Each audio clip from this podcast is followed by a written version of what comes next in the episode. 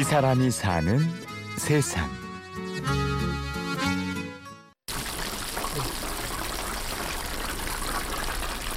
빵이요.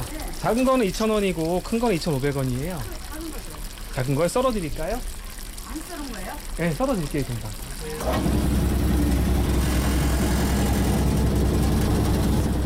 김경배 씨는 50여 년 제빵 경력의 아버지 그리고 동생과 함께 빵을 굽고 튀김을 만듭니다. 그 전에는 만두도 좀 했었고요. 그러니까 아시겠지만 요즘에는 점점 빵들을 많이 안 먹으니까 또 시장도 이제 많이 이제 뭐 뉴타운 같은 거 있으면서 이제 손님들도 많이 줄고 그래서 여러 가지를 하게 됐었는데 요즘에는 이제 튀김하고 떡볶이 같은 것도 같이 해서 이렇게 하거든요. 감사합니다. 빵 주세요. 안녕하세요. 경배 씨가 가업을 이어받기로 결심하고 이곳 모래내 시장에 자리를 잡은 건 13년 전. 제빵사의 길은 마치 운명처럼 다가왔습니다.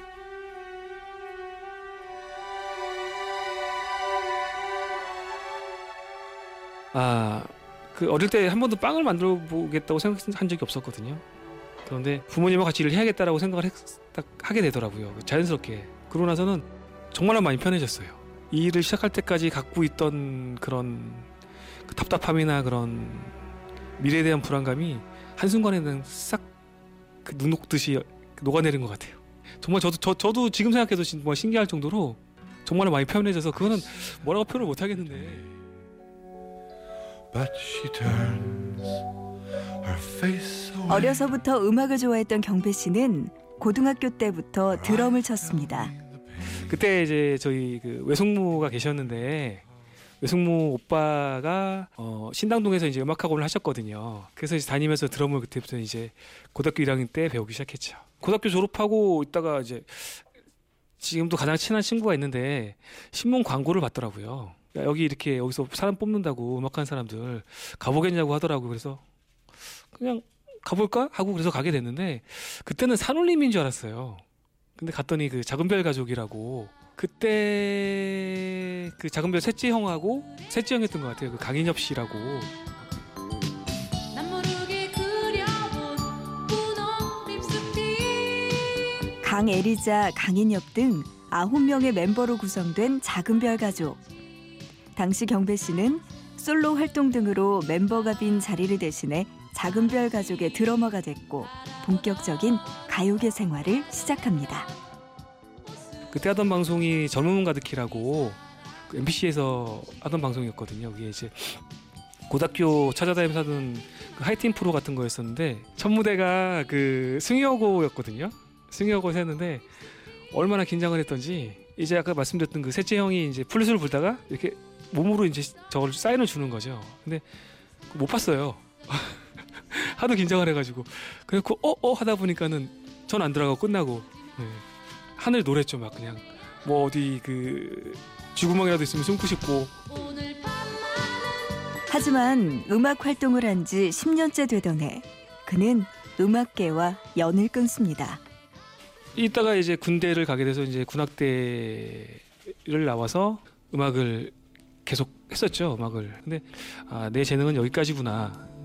내가 갈 수 있는 곳이 내가 생각하는 것만큼 못 가겠구나라는 생각을 해서 이제 그만두게 되면서 말씀을 드리고 이제 음악을 안 하게 됐었죠. 그러니까 제 욕심이죠. 제 욕심만큼 안 되니까. 그러니까 결국은 뭐냐면 어떤 전문직에 있는 분들 같은 경우는 그 다른 사람들이 보기에는 잘한다고 생각하지만 자기 자신이 느끼기에는 만족을 못하는 부분들이 있잖아요.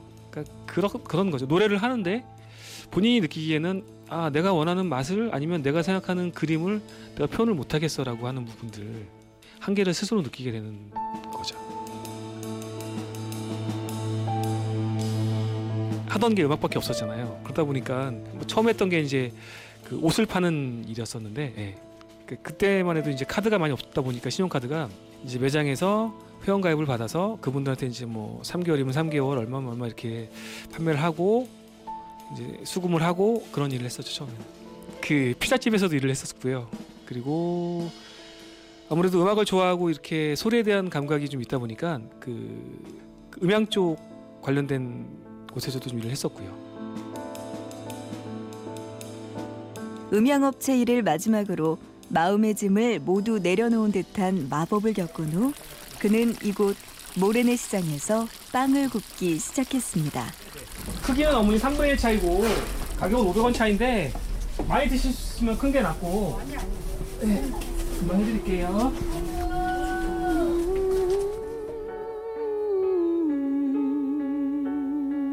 아무래도 오래 서 있다 보니까 이제 뭐 다리가 많이 붓는다든지 다리가 아프다든지 그런 부분들이 있는데 한 2, 3년 정도 전부터는 그 하지정맥류하고 같이 오면서 발목 있는데 이제 뭐 피부가 이제 변색되면서 계속 딱지가 생겨 있고 나- 잘 낫질 않고 그러더라고요. 그래서 그 희한하게 어떤 생각이 드냐면 그 지금 이제 어머니가 돌아가신 지가 좀 됐는데 근데 그 전에 어머니 다리 모양하고 제 그 발 모양이 되게 많이 비슷해지더라고요.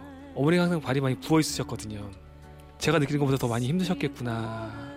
네, 그러면서 이제 어머니에 대한 뭐 고마움이나 죄스러움을 더 느끼기도 하죠. 이 사람이 사는 세상. 아버지의 뒤를 이어 제빵사의 길을 걷고 있는 김경배 제빵사를 만났습니다. 고맙습니다.